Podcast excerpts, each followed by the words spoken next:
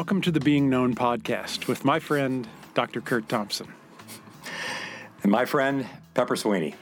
We are here to discover and explore what it means to be truly known. And we are here in season three of the Being Known podcast, where we are going through uh, Dr. Desire's new book, The Soul of Desire Discovering the Neuroscience of Longing, Beauty, and Community.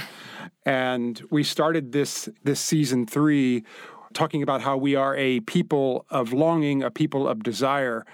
And um, we are fast forwarding to today, where we are talking about how we are mm. a people of grief. Um, mm. And uh, this chapter, Kurt, was just packed, so packed full mm. of just great stuff. Uh, you know, really, you know, grief is obviously and and and trauma, as we're going to be talking about, are deep and serious and sometimes sad and you know hmm. hard subjects to talk about. But I hmm. I love the way you handle it in this chapter. Hmm. hmm. Um, I I really like to take notes and underline things that stand out to me in hmm. in books and I have to say that I went back to relook at the chapter to start thinking about what we wanted to highlight today in this in the show, and uh, the problem is I've underlined everything in the chapter. like I literally have pages where the whole page is underlined. It's like that's not very helpful to go back to that, but, but it is a testament to your writing mm. and mm. um, and to how much I'm getting out of the book. So so thank mm. you for that.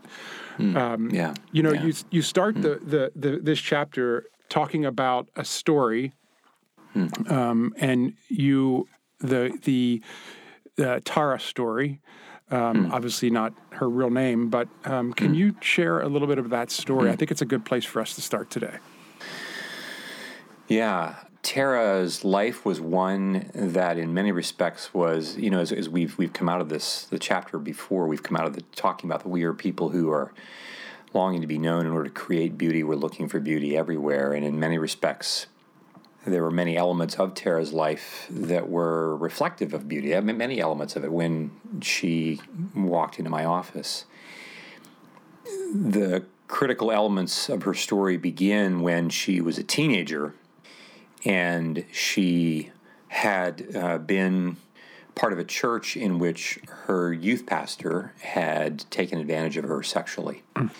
And of course, this is uh, not an uncommon phenomenon. I wish we could say that this is a rare event, uh, but it's not an uncommon thing for people who are in the business of doing the work of intimacy. I mean, this is the business of the church. Uh, this is what it means to care for people's souls. And so we naturally and commonly become connected to people in deep and lasting and meaningful ways, all for the purpose of good things. But as we've said, evil's mission is to be parasitic on those missions for goodness and beauty, and that's what was happening here. And so this youth pastor uh, took advantage of her, and as it turned out, others sexually, but it didn't come out at the time. It wasn't until she um, had real challenges when she was in college and she eventually started to see a counselor and worked really hard with that counselor. But in the course of this time, all the stories came out about her experience having been in middle in, in high school. There was a lot of work that was done in and around all that. The youth pastor themselves was summarily dismissed from the church, and the church itself, uh, from what I could understand from her story, it wasn't in our part of the country. It was at a different part of the country, but um, the church had really done a lot of work to try to do right by these families and these children, who, these women, young young women who had been taken advantage of. What brought Tara into my office, however, she was now married with three kids. Later in her 20s, she met her husband and they had worked really hard. She made him aware of what she was in the middle of. And he had also uh, mentioned to her that earlier in his life, in his early 20s, he'd had a real challenge with pornography, but he had done a lot of work with this. And by the time they got married, they were both in, they were both positioned toward marriage coming from places of healing from all this trauma hmm. and all this grief that had taken place. But what brought her into my office, she was now in her 30s. They'd been married for a number of years and they had three kids. And what brought her into my office was that two things happened. One was that her husband had had some real challenges and had fallen back into the use of pornography and had even solicited sex. And um, of course, you know, there we don't have words for that.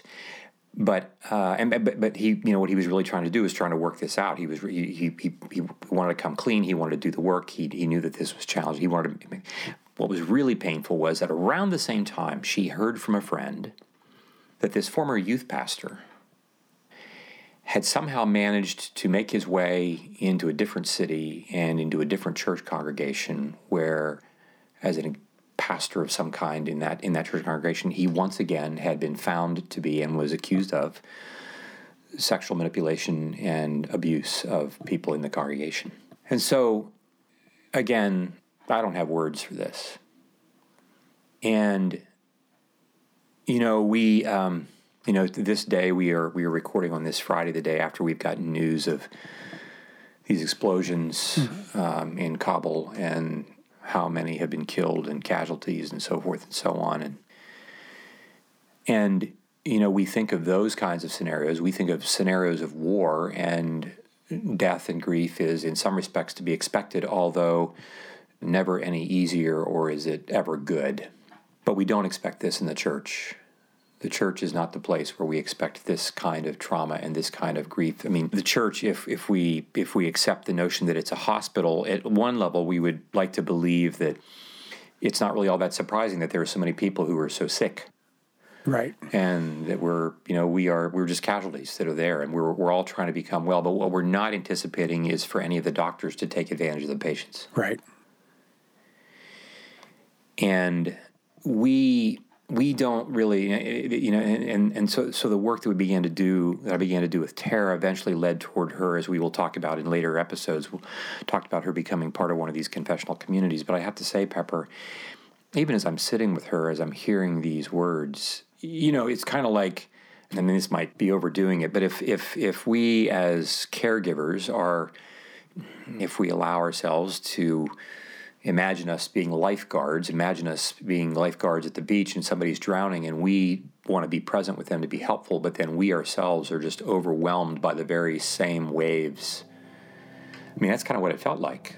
Uh, not that I was being, but at the time, like I, you, like I felt it in my chest, I felt it in my whole body. Mm. Like how how am I going to be helpful? And of course, this is what evil would love for us to believe that things are so bad that nothing can be done. And of course, this is pretty much where Tara found herself in this place of grief, of loss, of trauma. And, you know, we talk about these kinds of stories, and one of the things that we are tempted to do in response to hearing stories like this is we are tempted to imagine that unless my story is like that unto Tara's, then what do I have to complain about? What do I have to talk about? What grief do I have to describe? And we're going to talk a little bit more about the mechanics of grief and loss here in just a moment. But I think that right off, you know, most of us are not having most of our days shattered by the kinds of stories that we just heard about with Tara. Now, many of us who are listening have stories that are just like this or worse in some way, shape, or form. It, it can come in many, many hues and shapes and sizes and colors. For those of us who can't right now access a story like Tara's, what I want us to be aware of, though, is that because we don't, then we think that our grief and our loss and our trauma isn't really that big of a deal. Because how could I complain about my loss when there are the Taras in the world? Right, right. We have a, a tendency to minimize our own grief because we we empathize, sympathize with larger things like this that happen to somebody. And you, it's almost you're almost embarrassed to bring up your own issues. Right, right. You know, it it, it brings us uh, to to these to this notion of like, well, you know, we lose things all the time, but what is it about loss that's you know just losing? The what what makes something a what makes something like grief stricken about a loss? Mm. And what is it? And, and, and does it have to be earth shattering in order for it to be grief stricken? And the answer is actually no. We, we like to talk about grief as the thing that we start to feel, and of course, with, you know, Kubler Ross's work around grief and loss and death and all dying and all the kinds of things like what, what does it mean for us to lose things mm-hmm. in this in this process and there is this stage of shock and of anger and of bargaining and of like reimagining and, some, and then reconciliation that, that come out of that. But one of the ways that we talk about it in a, in a fairly succinct way is that I'm going to experience grief anytime I experience the loss of something to which I have a fairly significant emotional attachment. Hmm. You know, in the, in the book, I, I tell this story of like I, I, I like fountain pens.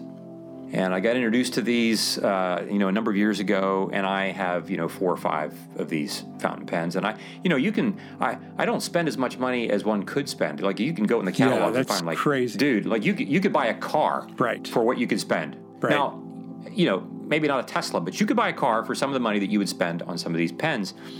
It wasn't that kind of money, but I love what a fountain pen feels like in my hand and as it hits the paper and all the things. And uh, I lost one of these pens. Mm-hmm. And like, you'd think I'd lost a child. Yeah.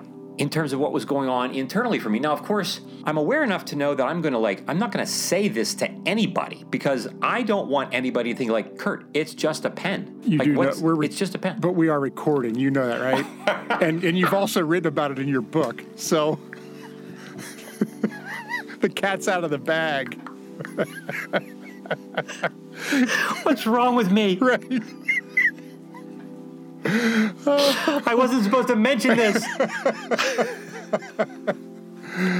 I appreciate you mentioning it though because it does help uh, put things in perspective. So c- continue with yeah yeah continue with the story. Yeah, well, I, I think it I think it it, it highlights it, it highlights that like well it's just a pen, but you know for me uh, as as I do write about in the book for me that pen is associated with particular work that I do. Like in my journal, I only use a fountain pen to write my journal.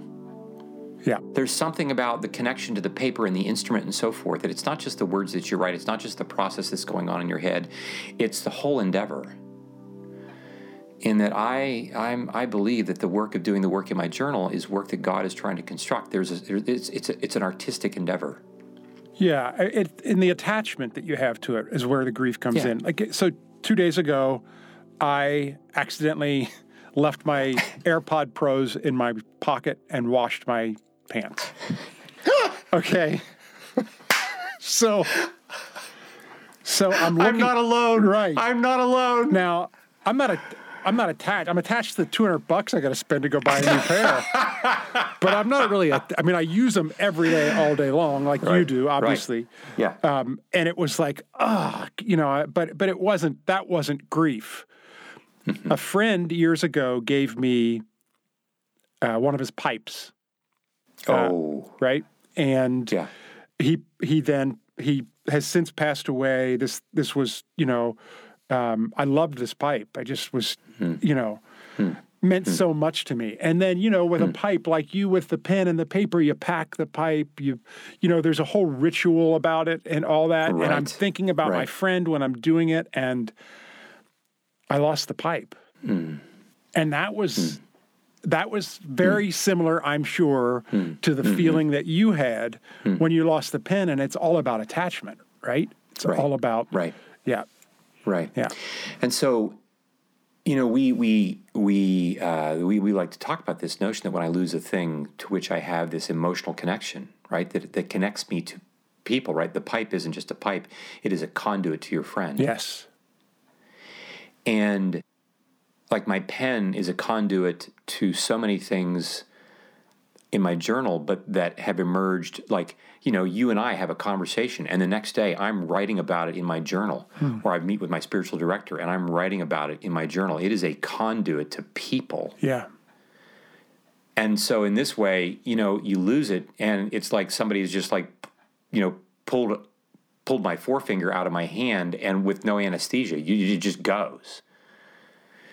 And I, w- I want us all to be aware that what, what's significant about this is that we often grow up in systems, in families, in which our attachment patterns are such that the beauty that we've talked about so far that we that we long to create that begins in the creation of relationships and that extends into enabling and, and encouraging those relational uh, experiences to prompt and encourage each of those children in our homes or the employees in our businesses or the students in our classroom or the members of the orchestra that we're conducting or whatever it is that we're doing that we're in charge of that we are, encouraging them to also be agents of creation of beauty and goodness all of that work that we do we often aren't paying attention to the role that attachment plays hmm.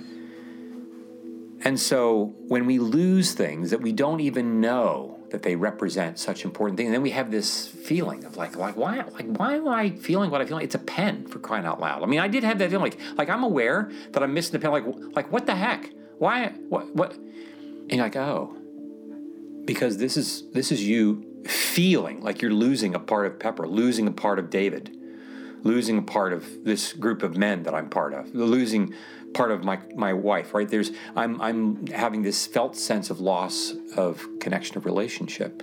And you know in tara's situation one of the things that the trauma really revealed was not just this notion of the loss that she experienced of her innocence and of her being protected in the church and so forth and so on but you know this wasn't a one-time event. This was something that went on over a period of time and one wonders how is it that Tara didn't immediately, the first time that something was going on, how was it that Tara didn't immediately go to her father and say, Dad, something happened today with this guy, and like, I'm not okay?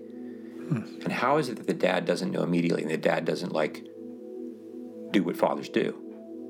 Hmm. Now, this is not throwing Tara under the bus or throwing the dad, throwing her father under the bus, but the reality is that Tara had actually lost something from her father that she didn't know that she'd even lost. This is what happens in insecure attachment. We're losing things in those attachment processes that we don't even know, and we don't sense, we don't, we're not aware of the loss until later when something happens that reveals that, oh, I lost something. I didn't receive something that I should have received. Hmm. I remember, you know, my father died when I was 17. And my attachment pattern was such that, you know, I remember the day that he died, that Monday morning that he died, nine o'clock in the morning. We're sitting in the hospital waiting room and the physician, the internist comes out and informs us, and, I, and like I'm just aware that everybody else in the room is really, really, really upset. As as we, one which, but I'm aware enough to know that like everybody's upset, and like I'm aware that I'm not, but I'm but I'm like like also observing this and like aware that like I'm not quite sure what's happening here. Right.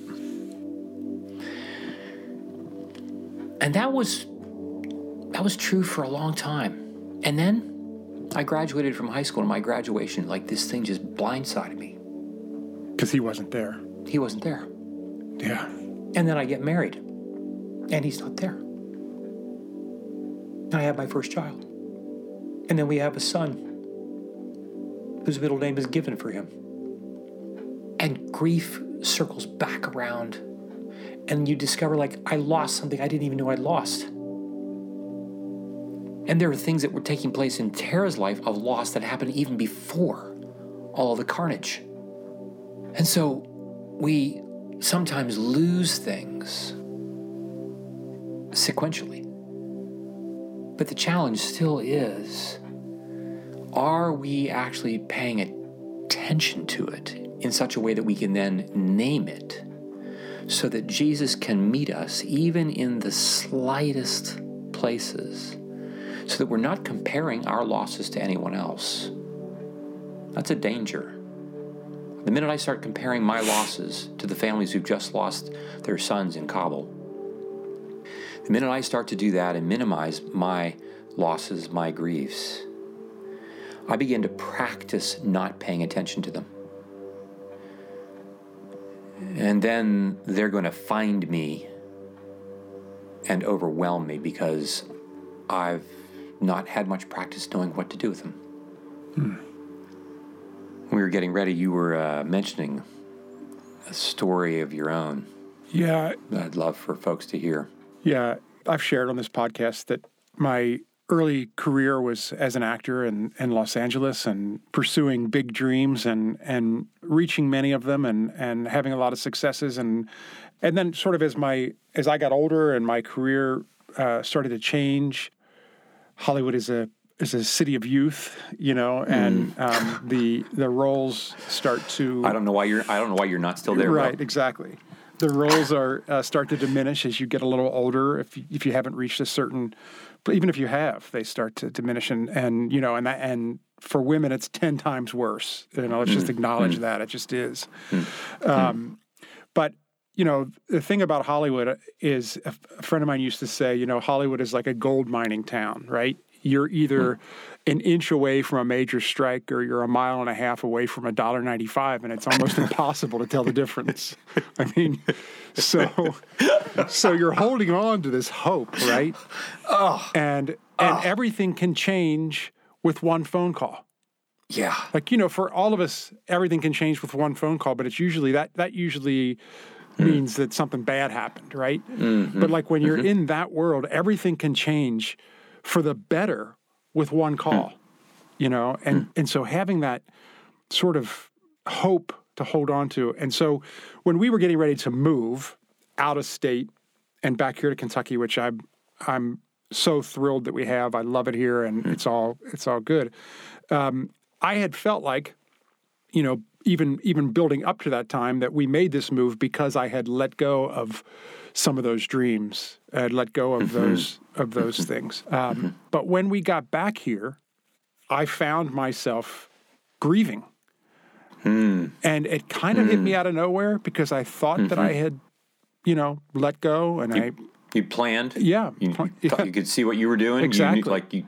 you- Yeah, and Uh, and and yet, you know, it was like, okay, you've really got to let go of these dreams because, you know, hmm. you're not in Kansas anymore, or you're not in Hollywood hmm. anymore. You know, you can't, you hmm. you know, and so uh, it was it was kind of a difficult time for me, you know, Right.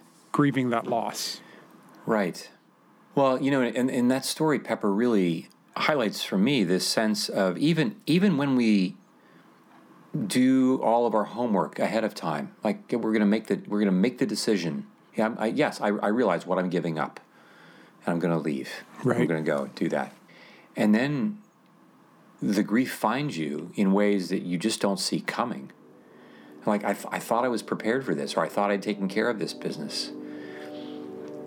You know, one of the things that happens for us is, you know, I think about, I, I, I've, you know, I may have told this story before about, you know, this event that happened between me and my son Nathan, where, you know, I, I misbehaved as a father when he was in college, and we had to work through this rupture, and you know, it took me six months. Like my grief, it it wasn't enough for me to say how sorry I was. It wasn't enough for me. I mean, he was in the process of forgiving me right away, but even so, it took me months because I would tell him how sorry I was, and he would say, "It's okay. I've forgiven you. We're gonna we're gonna work through this." And two weeks later, it's just back in my head, and I hmm. can't.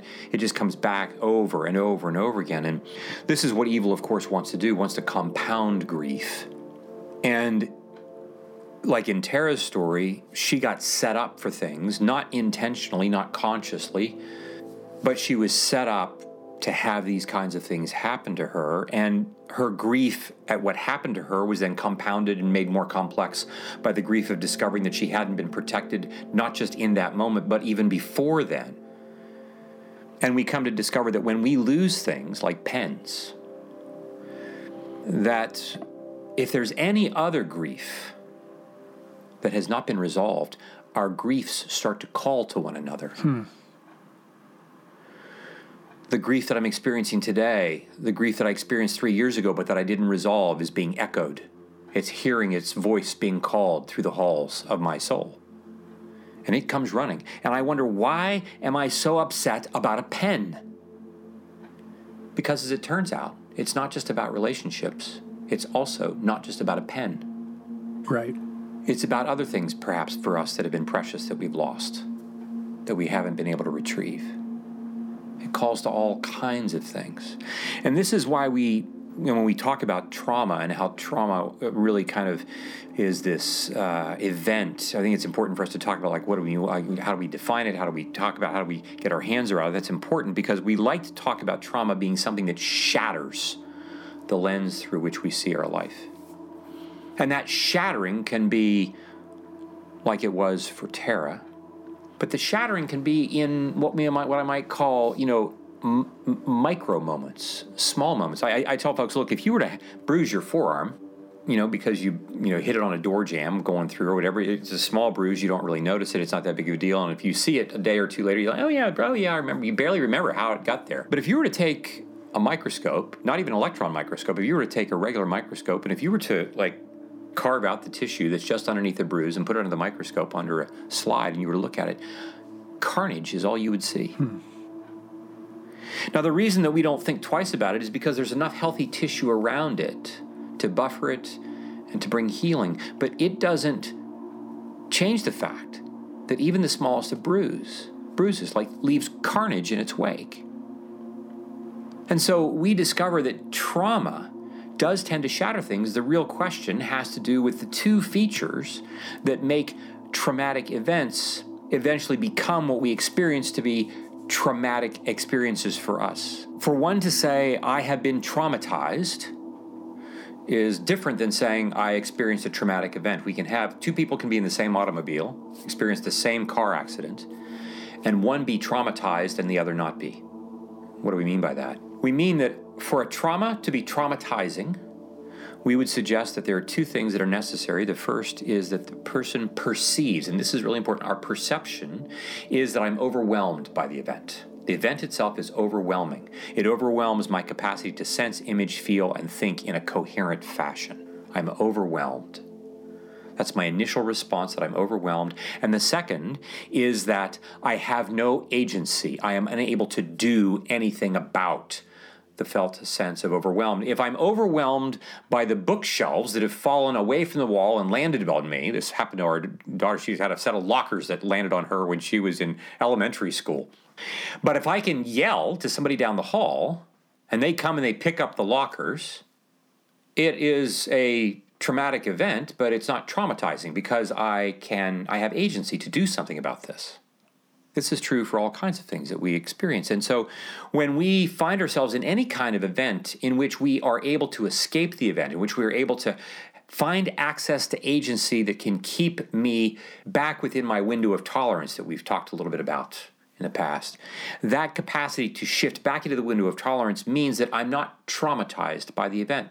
But for many of us, we have found even the smallest of moments to be overwhelmed. So, for instance, we wouldn't think that a child being yelled at by their father or mother in public would necessarily be traumatizing. We would say, like, oh, that's, you know, like, you know, unfortunately, like Sarah's dad is just, he's just a hard guy. But if you were to ask Sarah, her six year old self or her 14 year old self. What was that like? We might discover that her emotional sense in that moment was that she was overwhelmed. And of course, she was able to tolerate it, right? It didn't kill her but she didn't have agency to do anything that would bring her back into her window of tolerance. And so she learns then to live outside the window of tolerance. She learns to live in this constant undercurrent state of fight or flight whenever she's got to talk to her dad. And this trauma, this way of acting in this way, it tends to shatter us. Now, trauma can happen in one of two ways that we talk about the first form, trauma A, is what happens when we don't receive what we need to receive. This is the trauma of neglect. This is the trauma of being ignored. This is the trauma of not having my social engagement system activated. This is the trauma of what happens when, in Tara's case, her father was not coming to find her on a regular basis before any and all this started. Her father, who's not a bad guy, but because of his own story, he wasn't able to come to find her in ways that would enable her to be completely awakened to the danger of this youth pastor the moment that it, she even smelled it in the room. So no, no, nobody's being thrown under the bus here. These things kind of the, these things happen. So people who you know we, we we live and work with folks who you know we've adopted kids who've who've been in traumatizing uh, pre-adoption settings in which they weren't nurtured, and so there's the trauma of the absence of things that we need. Kind of like what happens if we don't get vitamin C, we develop scurvy. And then there's trauma B, which is the form of trauma in which we actually have things that happen to us, that happen to us that shouldn't happen. This could be anything from single events, a car accident, um, you know, a, a, a, a significant medical crisis. Uh, it could be something that happens, you know, the, the death of a parent, a divorce. It could be a range of singular events. Or it could be the ongoing course of multiple events. I like for Tara, it was in the system. And so she wasn't just you know, as far as her brain was concerned, she was well aware that even though it was only involving directly one person, the one person was representing a system. And so what she was pushing against was not just in her body in that moment with one person. Her mind is pushing against an entire system, which she can't do. The other way that we talk about trauma is trauma form one, type one, or type two, type one, again, referring to single events, large single events. And type 2 can be these multiple kinds of events that happen. And of course, unless they stand out in our mind as being extraordinarily heinous, we tend to not think about them as being traumatic. But, you know, what happens if you grow up in a house where your parent is continually critical of you? Now, we might say, well, that's like that's not trauma. That's like that's growing up in this, you know, in the in the Johnson's household. Except just like the bruise, the collective capacity of what that person is then having to deal with is such that they practice not paying attention to their griefs because they don't have time, effort, energy, or space in which to do it. And if you collect enough bruises on your arm, at some point somebody walks in and is like, dude, like what what is that? And you're like, oh, it's nothing. That's nothing. So we hear Tara's story, and we're not surprised at all that this is traumatic, but we could hear a lot of our stories in which we have practiced not paying attention to the small bruises, but have collectively over time taken their course and cost us dearly. And in the middle of trauma, one of the most important things that happens is the role of shame. Now, we talked about a lot of the features of shame in the book that I wrote, The Soul of Shame. But in in this book, the, one of the primary things we're paying attention to is this notion of isolation. Shame, in order for it to flourish, requires isolation within our hearts and between me and you. I'm going to be isolated within my mind, that part of me that doesn't want to be ashamed. Of course, Tara is not telling anyone about what's happened to her when she was in high school. Right. But it doesn't just separate me from the part of me that I don't like, it also separates me from you because that means if I'm not telling you about the part of me that I'm feeling broken about, that puts more distance between you and me. And so we isolate, and we mostly isolate. We often isolate different parts of our mind, but one of the most important ways that we isolate, we isolate our right brain activity from our left brain activity. And so I can become really, really good. I mean, Tara was a good student. She went to school. She got like all these kinds, like she can work really hard. And I learned to cope with my grief by just doubling down on whatever it is else in life that is real, that I'm really good at. I'm just going to work really, really hard at doing whatever the thing is that I'm really, really good at. And of course, Tara was going to be a really good parent, and she was.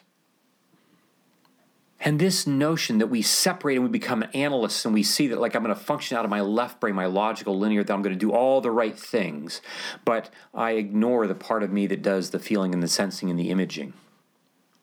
And the further and further they get apart, the faster they move from each other. It's like Jon Foreman's words from Switchfoot's song, I'm losing ground and gaining speed. This is what we do. And we practice ignoring them, what we might call micro traumas, these micro traumatization experiences that we have in all these, like the, the small slights, the cuts that we have from our uh, from our spouses and from our you know from our parents and from our friends and all the things, all these kinds of things that we tend to then experience in such a way that it primes us to actually just make room for more of it. And of course, this is, if this is what we are practicing as human beings, we collectively begin to do this, and then trauma and the grief that accompanies it, powered by the shame matrix that has woven its way throughout the entire system, creates systemic trauma. And it's systemic trauma of violence and there's nothing short of it. That violence is taking place in everything we do. We wouldn't imagine the bruise on our arm to be something of violence, right? Until you put it under the microscope, and you're like, "Holy crap!" Like somebody just got the four by four and drove it right through the orchestra. And I know that as we're listening, it's possible, Pepper, that in our our conversation, that others um, are having their own stories brought to mind, where perhaps they've experienced trauma in this way. Their their grief that has been long been kept dormant. Uh, they start to sense it, feel it. For some, that grief starts to feel volcanic. It starts to feel eruptive.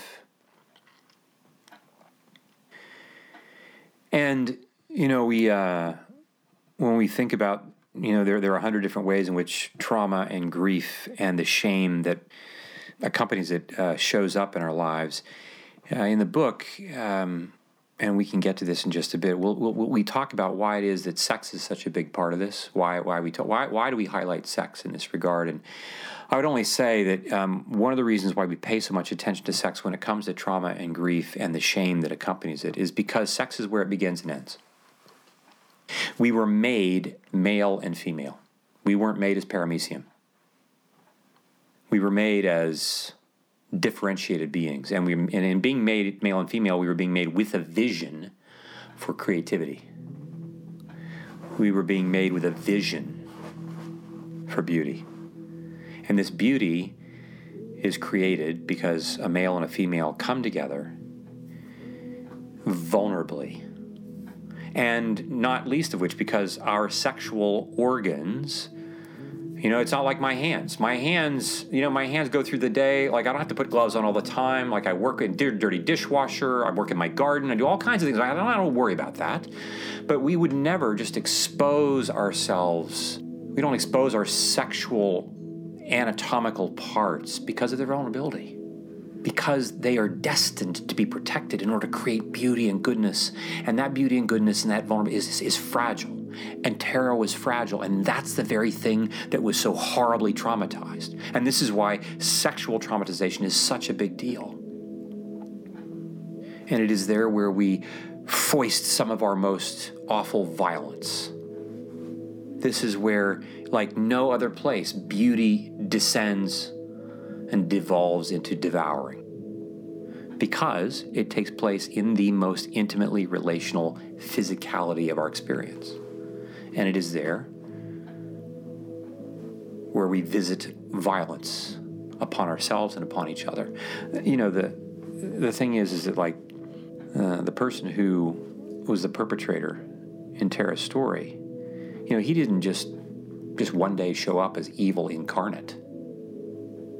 However, it was that he got to where he was by the time he found Tara and the others in the church that he abused, he'd had his own story of trauma. I don't know what it is, but you can guarantee that he'd had it. Because nobody does those kinds of things without it being a reaction and response to coping with our own unresolved trauma and grief that he himself had experienced as some form of violation internally, relationally, emotionally by someone, because this is who we are. We're not told how it is that Cain ultimately decided to kill Abel. But you can be sure that Cain felt, sensed, smelled violence in the home because it had already happened. When Adam throws Eve out of the bus, in response to the wound that had been visited upon them violently by evil, we learn pretty quickly to just pass our trauma and our grief on down the line. So much so that by the time it gets to us, we're not even aware that it's not just me, it's me, it's my parents, it's my grandparents, it's generational in its nature. But the really good news about some of this, Pepper, is that we can uh, talk about this. And as, as you know, we said like, no, this is not going to be a real feel good right. episode today. And I, I, I want our listeners to know that the reason that we don't, you know, that we don't flinch from this, we don't blink. We want to look trauma and grief straight in the eye. Because in Genesis chapter 2, where the gods say, Let us, when the Holy Trinity says, Let us make mankind in our image, we don't, don't for a minute think they didn't know that Good Friday was coming. And still they make.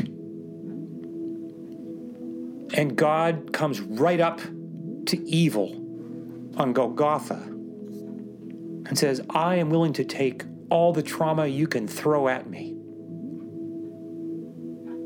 And I'll absorb it and I'll extinguish it. I was just saying to a friend yesterday, like earlier in Mark's gospel, before the crucifixion, Jesus says to Peter, when Peter is so angry and he cuts off, he cuts off the, you know, the high, the servant, the ear of the high priest servant when they come to take him, and he says, "Put your sword away. Do you not know?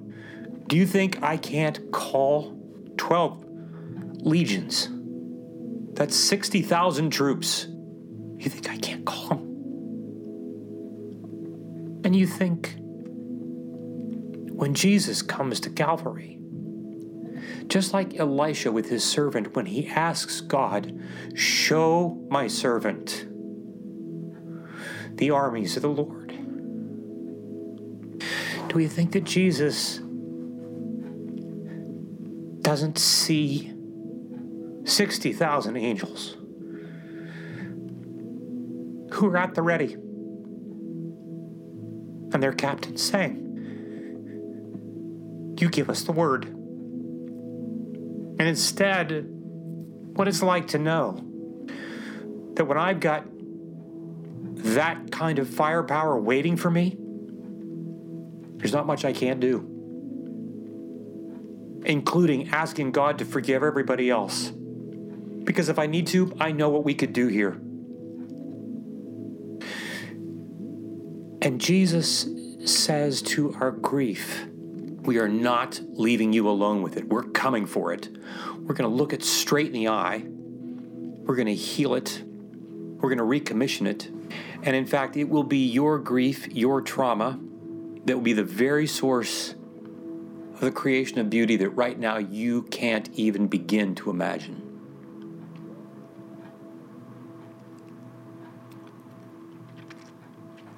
This is the God that we serve.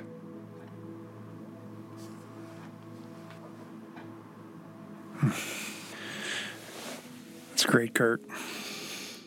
You know, we have to. There's a there's a whole thing of the shame that you talked about that's wrapped up in how much that integration can help wipe that clean. Yeah. And Yeah. and how much evil doesn't want that to happen. Right. Right. and how sometimes, as like you say in the book, people feel like they're going and dropping their bucket in the well over and over again, and it just keeps coming up empty as far as people that they can do this with and really trust. right. Um, and I'm grateful for you.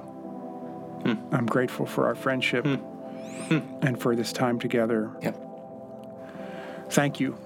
This has been a great, a great, uh, and and thank you again for the book. I'm, um, I'm running out of ink as I as I mark it up, but uh, it's well worth it. Um, the soul of desire. Oh man.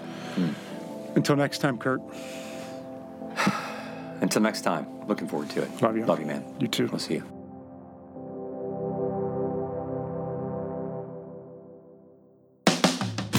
This podcast is produced by Curt Thompson, Pepper Sweeney, and myself, Amy Chella. Audio production and editing is by Keaton Simons. Video production and editing is by Mark Gould. Speaking of videos, each week we post the video version of every episode to our YouTube channel. You can find us on YouTube by going to youtube.com or your app and searching Being Known Podcast. If you'd like to connect with us, you can find us on social media at Being Known Pod. If you like this podcast, tell a friend. Tell all of your friends. And please like, rate, and review. Be well, be known.